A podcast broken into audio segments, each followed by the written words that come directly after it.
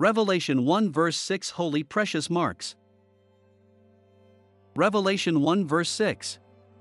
And he made us into a kingdom, priests to his God and Father to him be the glory and the dominion forever and ever. Amen.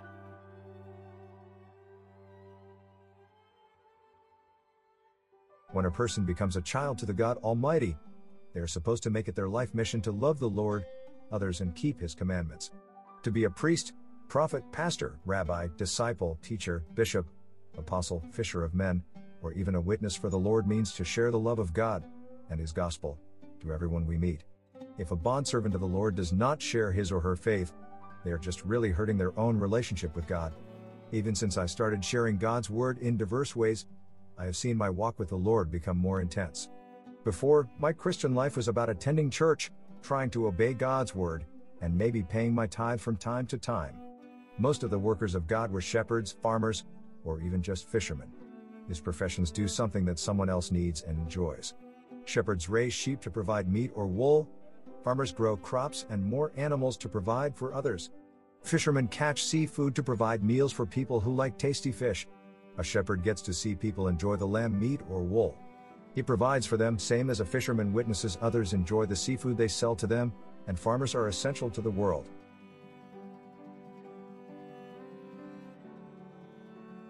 John 4:10 Jesus replied to her, If you knew the gift of God, and who it is who is saying to you, Give me a drink, you would have asked him, and he would have given you living water. 11 She said to him, Sir, you have no bucket and the well is deep, where then do you get this living water? 12 You are not greater than our father Jacob, are you, who gave us the well and drank of it himself, and his sons and his cattle? 13 Jesus answered and said to her, Everyone who drinks of this water will be thirsty again, 14 But whoever drinks of the water that I will give him shall never be thirsty, but the water that I will give him will become in him a fountain of water springing up to eternal life. 15 The woman said to him, Sir, give me this water so that I will not be thirsty, nor come all the way here to draw water. 16 He said to her, Go, call your husband and come here. John 7:37 Now on the last day, the great day of the feast, Jesus stood and cried out, saying, If anyone is thirsty, let him come to me and drink. 38 The one who believes in me, as the scripture said, from his innermost being will flow rivers of living water. 39 But this he said in reference to the Spirit, whom those who believed in him were to receive, for the Spirit was not yet given, because Jesus was not yet glorified.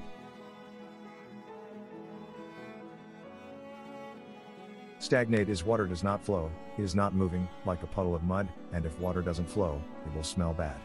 A Christian who does not share their faith, or the living water message, their relationship with the Lord, will stagnate. On the day of judgment, a person will receive a reward of everlasting life if they love God, kept His word, share His gospel, and did their duty to gain souls for the kingdom of heaven. I know many Christians who only have devotion to God are on a day of worship and maybe saying a blessing at mealtime. But if a person does not share God's glory, they forsake their own glory. If you and I truly love the Lord, we will share the good news of His gospel love, so that many of the earth can be saved as well. God bless you all. Jesus the Lord loves you, and so do I. His bondservant Samuel H.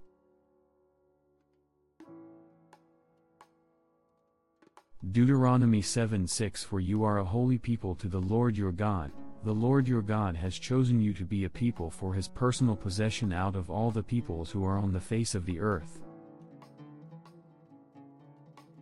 1 Peter 2 verse 4 And coming to him as to a living stone which has been rejected by people, but is choice and precious in the sight of God. 5 You also, as living stones, are being built up as a spiritual house for a holy priesthood, to offer spiritual sacrifices that are acceptable to God through Jesus Christ.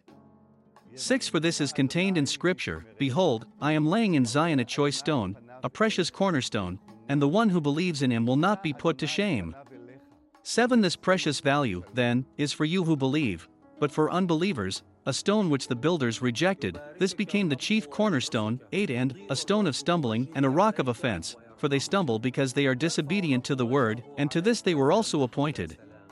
9 But you are a chosen people, a royal priesthood, a holy nation, a people for God's own possession, so that you may proclaim the excellencies of him who has called you out of darkness into his marvelous light. 10 For you once were not a people, but now you are the people of God, you had not received mercy, but now you have received mercy.